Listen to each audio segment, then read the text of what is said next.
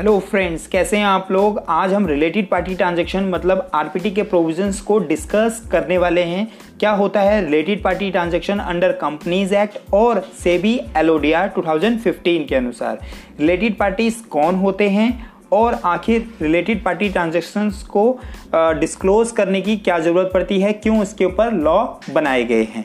तो फ्रेंड्स, इन सभी क्वेश्चंस के आंसर जानने के लिए बने रहे मेरे साथ। मैं हूं Bhuvan Tadagi, the law talks में आपका स्वागत है। तो सबसे पहले हम जानते हैं क्या रीजनिंग रहती है, क्या रीज़न रहता है हमें रिलेटेड पार्टी ट्रांजैक्शंस को डिस्क्लोज करना होता है और क्यों इसको रेगुलेट किया जा रहा है। प्रोविजंस कंपनीज़ एक्ट के अनुसार, एलओडीआर के अनुसार और अदर प्रोविजंस के अनुसार इसको रेगुलेट किया जा रहा है। फ्रेंड्स, तो जैसे कि आप सभी जानते हैं कि रिलेटेड पार्टी ट्रांजैक्शन जो है सिग्निफिकेंट इफेक्ट डालती है टू द ट्रांजैक्शंस और प्रॉफिट और लॉस ऑफ द कंपनी। और कंपनी के अंदर क्या होता है कि काफ़ी लोगों का पैसा लगा होता है और कंपनी के अंदर ट्रांसपेरेंसी की ज़रूरत रहती है। क्यों? क्योंकि अगर आप ट्रांजैक्शंस करेंगे विद ओनली रिलेटेड पार्टीज़, किसी पर्टिकुलर पर्सनस को आप फ़ायदा पहुंचाने की कोशिश करते हैं तो इससे क्या होता है, अदर स्टेक होल्डर्स को नुकसान हो सकता है। फ्रेंड्स, तो क्या सभी रिलेटेड पार्टीज़ के साथ जो ट्रांजैक्शन करते हैं क्या वो सारी डिसएडवांटेजियस होती है? नहीं, केवल वही ट्रांजैक्शंस डिसएडवांटेजियस होगी जो केवल आर्म लेंथ प्राइस पर नहीं की गई है। मतलब अगर आर्म लेंथ प्राइस पे की गई है तो कोई हमें नुकसान नहीं है, लेकिन अगर आर्म लेंथ प्राइस पे मतलब ऐसे प्राइस पे की गई है जो किसी एक को बेनिफिट देने के लिए की गई है और अनफेवरेबल है to the other stake holders, तो उस केस में हमें ज़रूरत पड़ती है रेगुलेशंस की और डिस्क्लोजर्स की, जो कि रिलेटेड पार्टीज़ के अंदर ज़रूरी है। तो इसलिए प्रोविजंस बनाए गए हैं डिफरेंट एक्ट्स के अंदर। कंपनीज़ एक्ट के अंदर सेक्शन 188 दिया गया है जिसके अंदर रिलेटेड पार्टी ट्रांजैक्शन से रिलेटेड आपको अप्रूवल चाहिए होती है बोर्ड ऑफ डायरेक्टर्स की। और उसके अलावा आपको सेबी एलओडीआर के अंदर भी रेगुलेशन 23 मेजरली दिया गया है जो बात करता है रिलेटेड पार्टी ट्रांजैक्शंस के ऊपर। और उसके अलावा आपका अकाउंटिंग स्टैंडर्ड्स 18 और आईएनडीएस 24 भी आपका रिलेटेड पार्टी ट्रांजैक्शंस के बारे में बात करता है। तो फ्रेंड्स, यहाँ पे हम मेजरली जो है कंपनीज़ एक्ट और सेबी एलओडीआर के बारे में बात करने जा रहे हैं। तो सबसे पहले हम डिस्कस करेंगे कि डेफिनेशन क्या होती है रिलेटेड पार्टी की। हम जानेंगे कि रिलेटेड पार्टी होते क्या हैं। कंपनीज़ एक्ट का सेक्शन 2 सब क्लॉज 76 बताता है कि रिलेटेड पार्टी क्या हो सकती है। तो in reference to the company a related party means a director और हीज रिलेटिव। मतलब अगर मैं एक कंपनी हूँ और मेरे साथ रिलेटेड पार्टी कौन होगा, मतलब मेरी कंपनी का अगर डायरेक्टर है तो मैं अगर उसके साथ कोई ट्रांजैक्शन करूँगा तो वो जो डायरेक्टर है वो मेरा रिलेटेड पार्टी कहलाएगा। ठीक है, सपोज ए कंपनी के साथ कोई डायरेक्टर उस कंपनी का अगर कोई ट्रांजैक्शन करता है तो वो रिलेटेड पार्टी ट्रांजैक्शन कहलाएगी। तो रिलेटेड पार्टी कौन हुआ, एक कंपनी के रेफरेंस में बात करूँ, उस कंपनी का डायरेक्टर, उस कंपनी का रिलेटिव क्या कहलाएगा, रिलेटेड पार्टी कहलाएगा। उसके अलावा उस कंपनी का केएमपी की मैनेजरियल पर्सन और उसका रिलेटिव भी रिलेटेड पार्टी कहलाएगा। उसके अलावा मैं बात करूँ एक फर्म इन विच डायरेक्टर, उस कंपनी का डायरेक्टर, मैनेजर और उसका रिलेटिव क्या है, पार्टनर है, तो वो फॉर्म भी क्या कहलाएगी, रिलेटेड पार्टी कहलाएगी। उसके अलावा मैं बात करूँ एक प्राइवेट कंपनी की इन विच डायरेक्टर, मैनेजर और his relative is a member और डायरेक्टर। मतलब किसी प्राइवेट कंपनी के अंदर हमारी कंपनी का, कंपनी ए का डायरेक्टर, मैनेजर और उसका कोई भी रिलेटिव जो है मेंबर है या फिर डायरेक्टर है, तो वो प्राइवेट कंपनी भी हमारी रिलेटेड पार्टी कहलाएगी।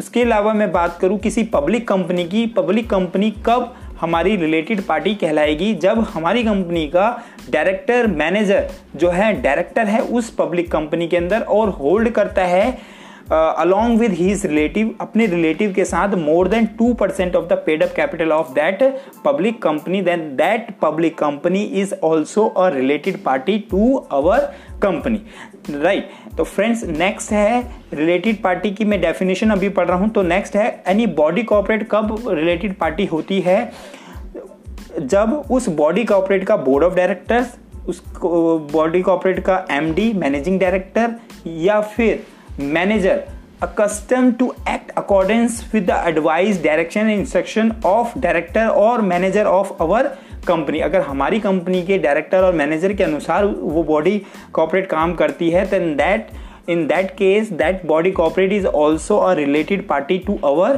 Company. And the next point is any person whose advice direction and instruction director और manager is custom to act. मतलब कोई पर्सन जो है वो उसके अनुसार काम करते हैं, उस पर्सन के अनुसार, देन इन दैट केस वो पर्सन भी हमारा रिलेटेड पार्टी कहलाएगा,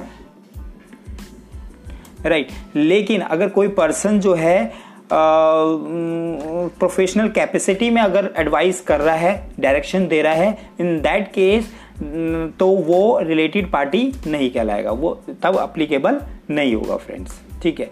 now any company which is a holding company subsidiary company of our company, मतलब हमारी कंपनी की अगर कोई होल्डिंग कंपनी है, सब्सिडरी कंपनी है या फिर एसोसिएट कंपनी है, then that is also a related party. And subsidiary of the holding company which is also a subsidiary company, मतलब हमारी कंपनी भी सब्सिडरी कंपनी है और दूसरी कंपनी एक जो है बी कंपनी वो भी सब्सिडरी कंपनी है, लेकिन ये दोनों जो है सब्सिडरी है हमारी कंपनी एंड वो जो कंपनी बी है वो भी सब्सिडरी है किसी एक एक्स कंपनी की, तो हम दोनों भी रिलेटेड पार्टी होंगे, मतलब कॉमन होल्डिंग कंपनी है, in that case our related party के अंदर डेफिनेशन के अंदर आ जाएंगे, ठीक है। उसके बाद कोई कंपनी जो है इन्वेस्टिंग कंपनी है या फिर वेंचरर कंपनी है। इन्वेस्टिंग कंपनी और वेंचरर कंपनी का मतलब है कि कोई भी बॉडी कॉर्पोरेट जो क्या कर रही है, कंपनी के अंदर इन्वेस्टमेंट कर रही है, जिसकी वजह से वो या तो एसोसिएट कंपनी बन जाती है, तो इन दैट केस वो कंपनी भी हमारी क्या कहलाएगी, रिलेटेड पार्टी। और सच अदर पर्सन एज में भी प्रिस्क्राइब, जो भी प्रिस्क्राइब किए जाएंगे। अब बात कर लेते हैं रिलेटिव की। जैसे कि आपने डेफिनेशन में देखा रिलेटिव काफ़ी जगह यूज़ हुआ है, तो रिलेटिव क्या कौन होते हैं, as per section 2 sub clause 77 ये डिस्क्राइब किया गया है। With reference to any person relative means one who is a related to another, मतलब रिलेटिव कौन कहलाएगा, रिलेटिव का मतलब है they are a member of a Hindu undivided family HUF and they are husband and wife, ठीक है। अगर husband है तो wife is a related relative of that husband and wife है तो वाइफ की का रिलेटिव कौन हो गया, हस्बैंड, ठीक है। और अगर मेंबर हैं वो HUF के तो वो रिलेटिव की डेफिनेशन में आएंगे। और one person is related to other person, और जो एज में मैनर प्रिस्क्राइब्ड, कौन से मैनर प्रिस्क्राइब्ड है, rule 4 of company specification of definition details के अंदर डिफाइन किया गया है। और कौन कौन से रिलेटिव होंगे, फादर भी इसके अंदर इंक्लूड होंगे, इंक्लूड करता है ऑल्सो स्टेप फादर, ठीक है। उसके बाद mother also includes step mother, son, step son, son's wife and daughter, daughter's husband and brother and step brother, ठीक है। तो ये डेफिनेशन है आपकी रिलेटिव की, ठीक है। अब बात कर लेते हैं रिलेटेड पार्टी की डेफिनेशन LODR के अंदर क्या लिखी हुई है। LODR के अंदर लिखा हुआ है रिलेटेड पार्टी जो भी कंपनीज़ एक्ट में डिफाइन है वो ही है, और अकाउंटिंग स्टैंडर्ड के अंदर जो भी डिफाइंड है वो आपका रिलेटेड पार्टी है, और a person entity belong to a promoter group of the listed entity and hold 20% and more share holding. अगर कोई पर्सन जो है या कोई एंटिटी जो बिलोंग करती है प्रमोटर या प्रमोटर ग्रुप से किसी लिस्टेड कंपनी की और होल्ड करते हैं 20% से ज़्यादा शेयर्स, तो वो रिलेटेड पार्टी की डेफिनेशन में आ जाती है फ्रेंड्स, ठीक है। अब अगर अकाउंटिंग स्टैंडर्ड 18 की मैं बात करूँ, रिलेटेड पार्टी कौन होती है, related party consider to be a related if at any time during the reporting period one party has ability to control the other party और सिग्निफिकेंट इन्फ्लुएंस है over the other party making financial decision and operating decision, मतलब control करती है या फिर significant influence है, in that case वो related party जो है तो इन दैट केस वो क्या कहलाएगी, रिलेटेड पार्टी कहलाएगी। अब बात कर लेते हैं INDS 24 के अंदर क्या डेफिनेशन दी हुई है, ठीक है। तो 24 INDS 24 में कहता है कि कोई भी पर्सन जो है रिलेटेड पार्टी होगी, ए पर्सन और a close member of that person family is a related to the reporting entity if that person is has a control और a joint control of the reporting entity, ठीक है, उसका control है या फिर significant influence है reporting entity को है वो किसी केएमपी का, मतलब केएमपी का मतलब है, केएमपी की जो डेफिनेशन है as per the companies act, जो भी उसके अगर केएमपी है रिपोर्टिंग एंटिटी के अंदर या फिर उसकी पेरेंट कंपनी के अंदर, पेरेंट मतलब उसकी होल्डिंग कंपनी के अंदर अगर वो क्या है केएमपी है, in that case that person is a related party, ठीक है। अब बात कर लेते हैं, जैसे कि हमने डेफिनेशन देख लिया अलग अलग एक्ट्स के अंदर, प्रोविजंस देख लिए, तो अब इसके अंदर रिलेटेड पार्टी में कौन एक्सक्लूड कर दिए गए हैं, मतलब कौन इंक्लूडेड अभी तक नहीं है। डायरेक्टर और केएमपी ऑफ एसोसिएट और जॉइंट वेंचर कंपनी के इंक्लूड नहीं है।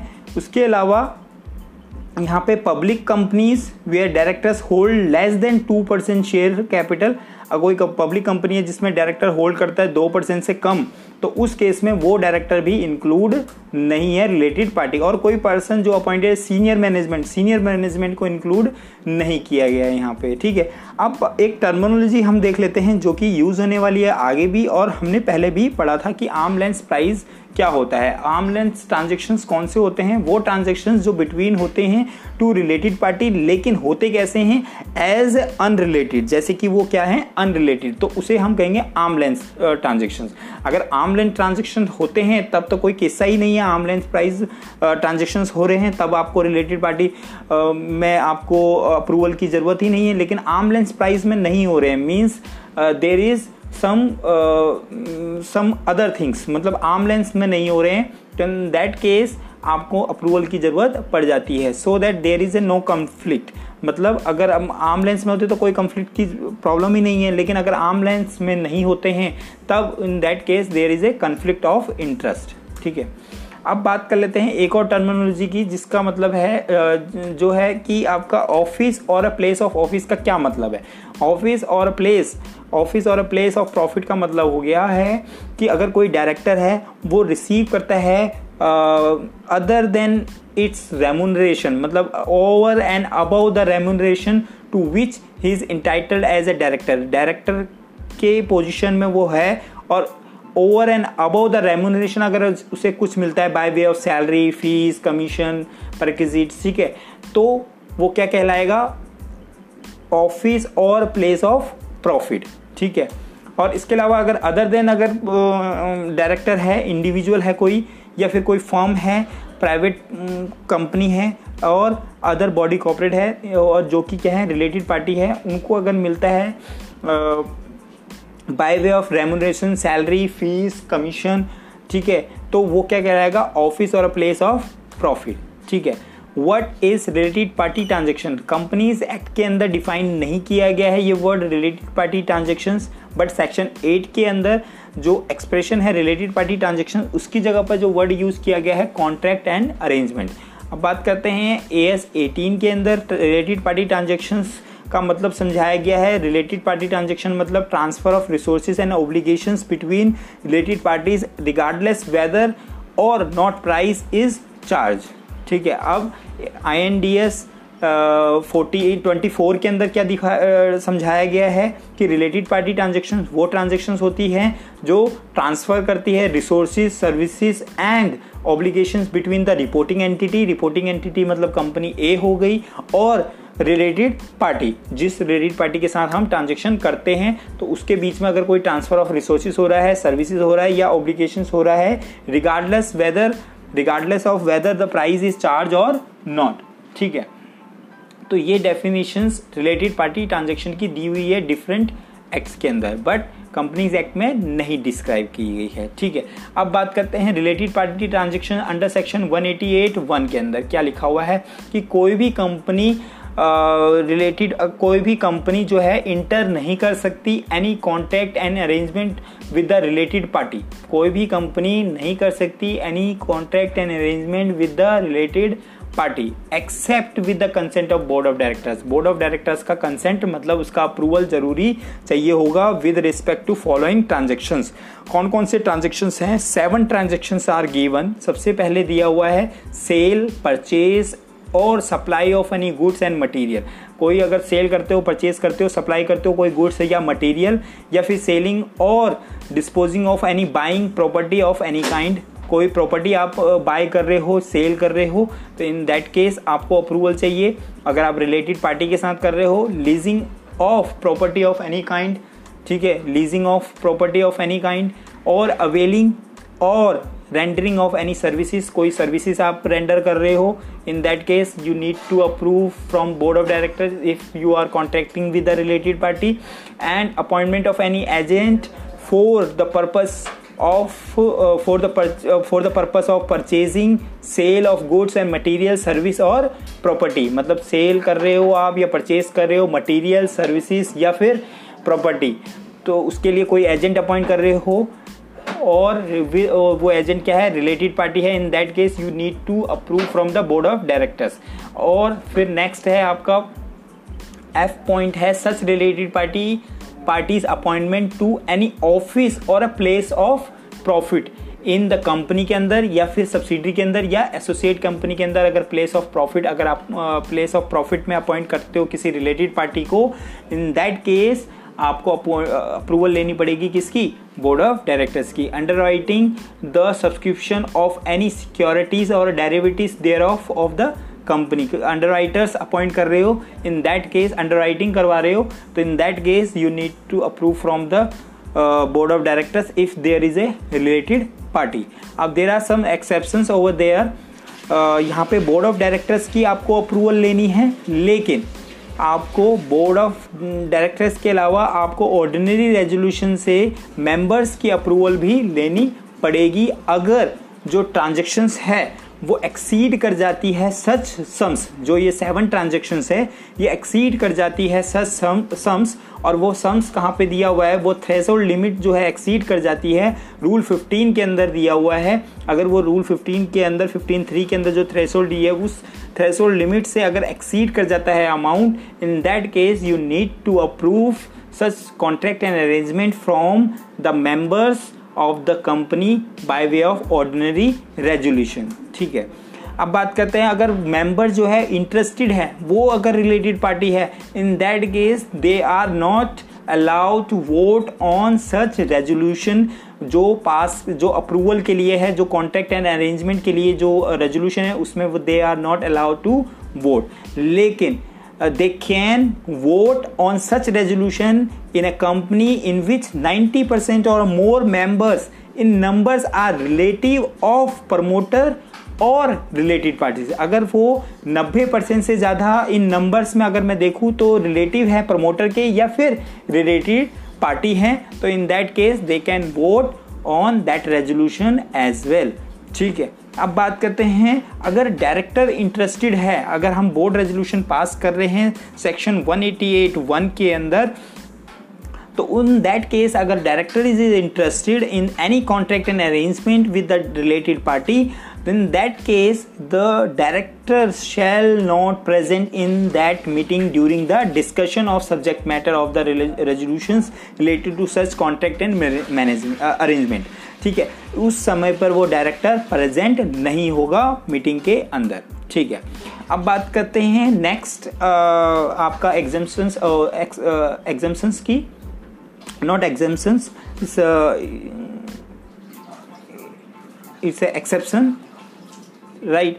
तो क्या एक्सेप्शन है, the requirement of passing the resolution by member, ठीक है, रिक्वायरमेंट है जो रेजोल्यूशन पास करने की बाय मेंबर्स, वो एप्लीकेबल नहीं होगा इन दैट केस जब जो ट्रांजैक्शन है वो इंटर हो रही है होल्डिंग कंपनी और उसकी होल्ली ऑन सब्सिडरी के बीच में, तब आपको मेंबर से रेजोल्यूशन पास करने की ज़रूरत नहीं है। और उस होल्डिंग और सब्सिडरी के जो है अकाउंट्स क्या होते हैं, कंसोलिडेटेड होते हैं, इन दैट केस आपको रेजोल्यूशन पास करने की ज़रूरत नहीं है by way of ordinary resolution in the general meeting, right. अब बात करते हैं कि सेक्शन 188(1) एप्लीकेबल ही नहीं होगा उन ट्रांजेक्शन्स के लिए जिसमें जो कंपनी जो इंटर कर रही है, ऐसी ट्रांजेक्शन्स के लिए जो ट्रांजेक्शन क्या है ऑर्डिनरी कोर्स ऑफ बिजनेस है। मतलब कोई ट्रांजेक्शन अगर ऑर्डिनरी कोर्स ऑफ बिजनेस है तो उस उन दैट केस आपको आप पर वो सेक्शन अप्लीकेबल ही नहीं होगा। और transaction which are on arm length basis, मतलब अगर आर्म लेंथ बेसिस पर अगर आप ट्रांजेक्शन कर रहे हो और ऑर्डिनरी कोर्स ऑफ बिजनेस है, in that case section 188 is not applicable to your company. ठीक है, अब थ्रेशोल्ड लिमिट की मैं बात करता हूँ। रूल 15(3) के अंदर ये थ्रेशोल्ड लिमिट दी हुई है, जिसमें prior approval of the share holders is required if transactions of contract and arrangement exceed with the criteria as mention below. तो क्या ट्रांजेक्शंस हैं, वही 7 ट्रांजेक्शंस यहाँ पे मेंशन की गई है। तो ट्रांजेक्शन जो है sale, purchase, supply of any goods and material directly और थ्रू अपॉइंटमेंट ऑफ एजेंट। अगर किसी अपॉइंटमेंट ऑफ एजेंट के थ्रू सेल, परचेज और सप्लाई कर रहे हो गुड्स और मटेरियल का, तो 10%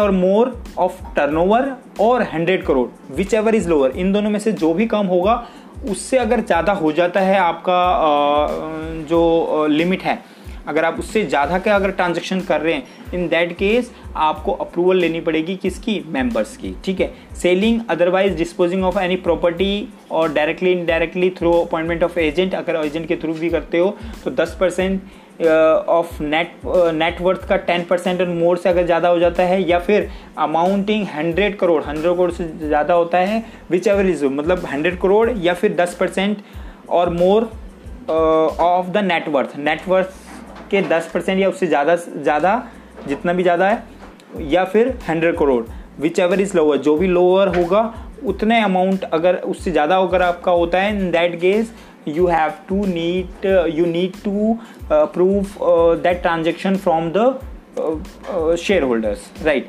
leasing of property of any kind amounting 10% और मोर ऑफ द नेटवर्थ और 10% मोर ऑफ टर्नओवर और 100 crore, which ever is lower, जो भी इनमें से ज़्यादा होगा, जो भी इनमें से कम होगा, उससे अगर ज़्यादा की आपकी ट्रांजेक्शन होगी तो आपको अप्रूवल लेनी पड़ेगी। ठीक है, availing and rendering of any services directly indirectly through appointment of agent, कोई भी सर्विस ले रहे हो आप, 10% और मोर टर्नओवर से ज़्यादा अगर हो रहा है, और 10% और मोर टर्नओवर और 50 crore which ever is lower, जो भी इनमें से लोअर होगा उससे ज़्यादा अगर आपका होता है तो आपको क्या लेनी पड़ेगी, अप्रूवल लेनी पड़ेगी। अपॉइंटमेंट ऑफ एनी प्लेस और office of profit in company, subsidiary company और associate company. Remuneration in that case, अगर कोई अपॉइंटमेंट करते हो किसी ऑफिस और प्लेस ऑफ प्रॉफिट में, जिसकी रेमुनरेशन जो है 2.5 लाख रुपये पर मंथ से ज़्यादा है, या फिर अंडरराइटिंग आप कर रहे हो जिसमें रेमुनरेशन अंडरराइटर आप अपॉइंट कर रहे हो, जिसमें रेमुनरेशन जो है वो 1% ऑफ द नेटवर्थ है, तो इन दैट केस आपको अप्रूवल लेनी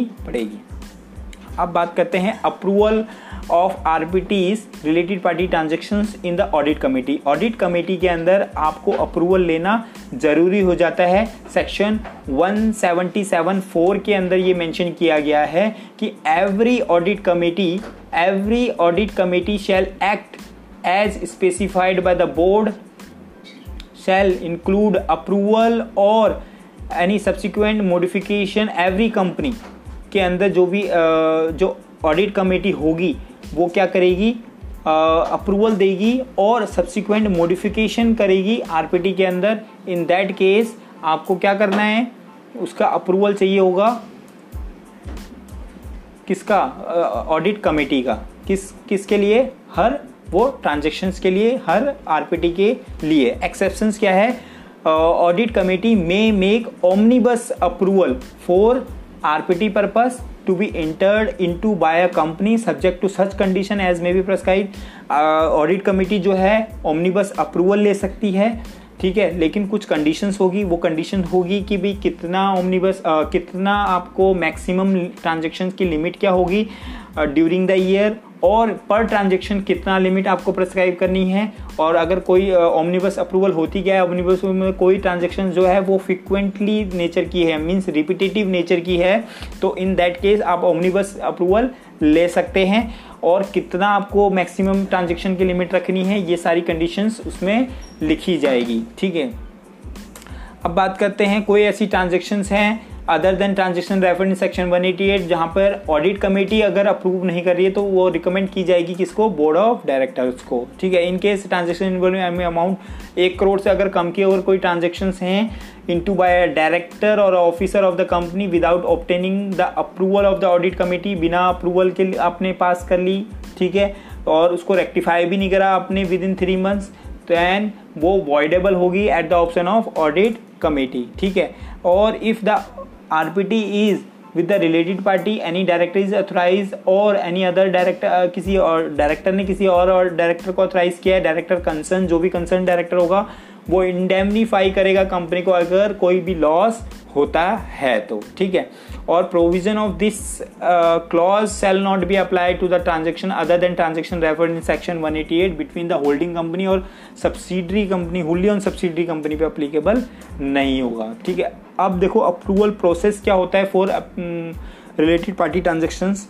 तो ऑडिट कमेटी सबसे पहले अप्रूव करती है, प्रायर अप्रूवल चाहिए होती है all the RPTs and may make omnibus approval, ठीक है। ओमनीबस अप्रूवल लिया जा सकता है कुछ ट्रांजेक्शन्स को के लिए, ठीक है। अब बात करते हैं ऑडिट कमेटी की अप्रूवल मिल गई है, उसके बाद बोर्ड अप्रूवल चाहिए होती है अंडर सेक्शन 188(1) के अंदर, जैसे हमने ऑलरेडी पढ़ लिया कि 188(1) के अंदर हमें बोर्ड रेजोल्यूशन चाहिए होता है फॉर फॉलोइंग 7 ट्रांजेक्शन्स, ठीक है, अगर वो रिलेटेड पार्टी के साथ किए जा रहे हैं। अगर रिलेटेड पार्टी के साथ नहीं किए जा रहे हैं तब तो कोई ज़रूरत ही नहीं है, लेकिन अगर रिलेटेड पार्टी के साथ किए जा रहे हैं तो हमें बोर्ड रेजोल्यूशन चाहिए होता है अंडर सेक्शन 188(1) के अंदर लिखा हुआ है, ठीक है।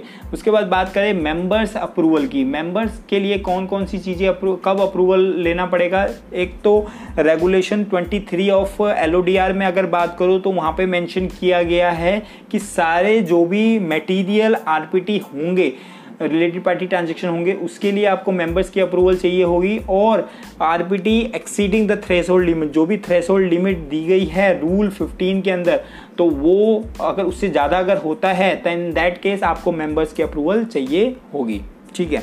अब सेक्शन 188(2) के अंदर लिखा हुआ है disclosure of RPT in the board report. Board report के अंदर क्या डिस्क्लोजर दिया जाएगा, बोर्ड रिपोर्ट के अंदर आरपीटी का डिस्क्लोजर दिया जाएगा अलॉन्ग विद द जस्टिफिकेशन, कि क्या क्या अगर हम आरपीटी कर रहे हैं तो क्यों कर रहे हैं और इसका क्या पर्पस है, ये मेंशन किया जाएगा किसके अंदर, बोर्ड रिपोर्ट के अंदर, ठीक है। Section 188(3) of companies act 188 subsection 3 क्या कहता है कि रेक्टिफिकेशन करेंगे विद इन 3 मंथ अगर किसी आरपीटी का हमने प्रायर अप्रूवल नहीं लिया विद द बोर्ड से प्री अप्रूव नहीं करवाया है या शेयर होल्डर से अप्रूवल नहीं लिया है, तो 3 महीने के अंदर आप उसको रेक्टिफाई कर लो।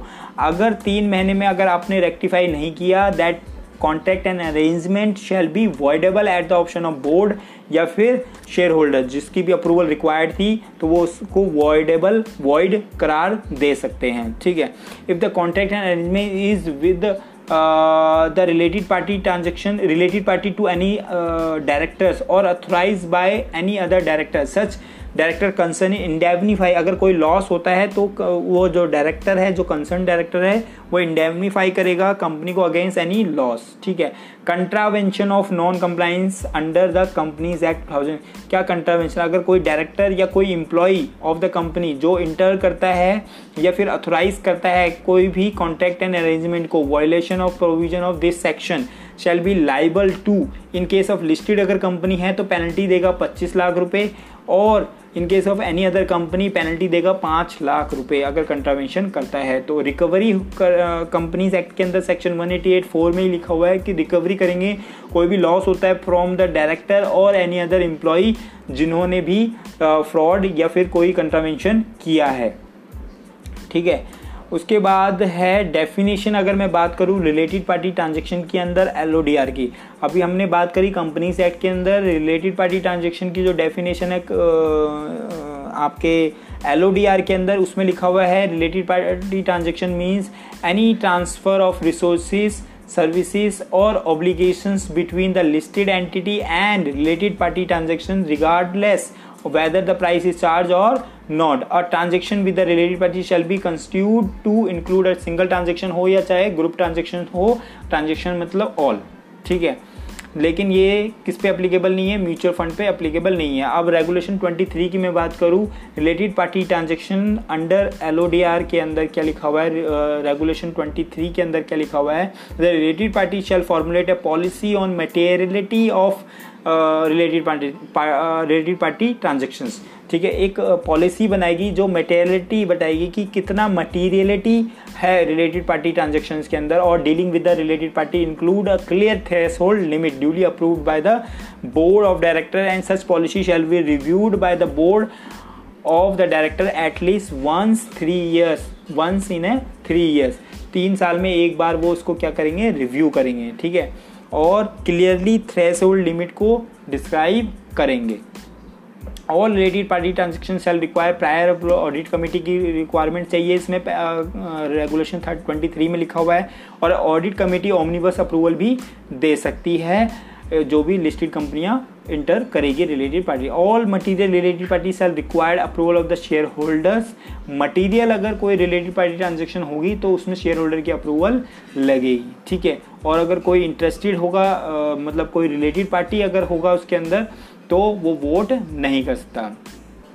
ठीक है, अब ये जो प्रोविजंस है ये अप्लीकेबल नहीं होगा in following cases. Related party inter between the two government companies का अगर बीच में अगर रिलेटेड पार्टी अगर ट्रांजेक्शन हो रहे हैं तो उस पर अप्लीकेबल नहीं होगा। या फिर related party transaction between holding company and wholly own subsidy company के बीच में है, तब भी रिलेटेड पार्टी ट्रांजेक्शन की जो प्रोविजंस है वो अप्लीकेबल नहीं होंगे, रेगुलेशन 23 कहता है। Disclosure under RPT as per SEBI LODR के अंदर क्या डिस्क्लोजर करने हैं, रेगुलेशन 53 कहता है कि आप को एनुअल रिपोर्ट के अंदर डिस्क्लोजर करना है, पैरा 1 शेड्यूल 5 के अंदर जिस तरह का आपको फॉर्मेट दिया गया है। और रेगुलेशन 34 के अंदर भी वही बात लिखी हुई है कि in addition to the board report under section 134 के अंदर जो लिखा हुआ है कि कैसे आपको डिस्क्लोज करना है, उसके अलावा शेड्यूल 5 ऑफ द एलओडीआर में भी ये मेंशन किया गया है कि कैसे आपको रिपोर्ट एनुअल रिपोर्ट में मेंशन करना है। ठीक है, इसके अलावा रेगुलेशन 23(9) के अंदर मेंशन किया गया है कि listed entity should submit within 30 days from the date of publication of its standalone and consolidated financial year for the half year. जब भी हाफ ईयर के फाइनेंशियल ईयर और स्टैंडअलोन कंसोलिडेटेड बैलेंस शीट करेंगे, disclose करेंगे आप RPT on consolidated basis in prescribe format and publish करेंगे इसको आप वेबसाइट पर। ठीक है, so what are the condition to avail the exemption from the provision of section 188। अगर 188 के प्रोविजंस से आपको एग्जेम्पशन चाहिए तो क्या होना चाहिए, एक तो 2 कंडीशंस है, एक तो आपका ऑर्डिनरी कोर्स ऑफ बिजनेस में आपका ये ट्रांजेक्शन्स होनी चाहिए और आर्म लेंथ प्राइस पर ये ट्रांजेक्शन होने चाहिए, तो इन दैट केस आप पे ये प्रोविजंस एप्लीकेबल नहीं होंगे फ्रेंड्स। तो चलिए दोस्तों, आज की इस ऑडियो में इतना ही। आई होप आपको ये ऑडियो जो है पसंद आई होगी, आरपीटी के प्रोविजंस को समझने में आपको आसानी हुई होगी। अगर आपको कोई डाउट हो या सजेशन हो तो आप मुझे मेल कर सकते हैं। और हाँ दोस्तों, अगर आपको थोड़ा सा भी फ़ायदा हुआ है तो आप ज़रूर इसको लाइक कीजिए और मुझे सब्सक्राइब कीजिए। ठीक है, अगर तो दोस्तों मैं इसी तरह की आगे की वीडियोस एंड ऑडियोस बनाता रहूँगा। See you in next podcast. तब तक आप अपना ख्याल रखें, सुरक्षित रहे, स्वस्थ रहे। जय Hind, thanks for listening, bye bye.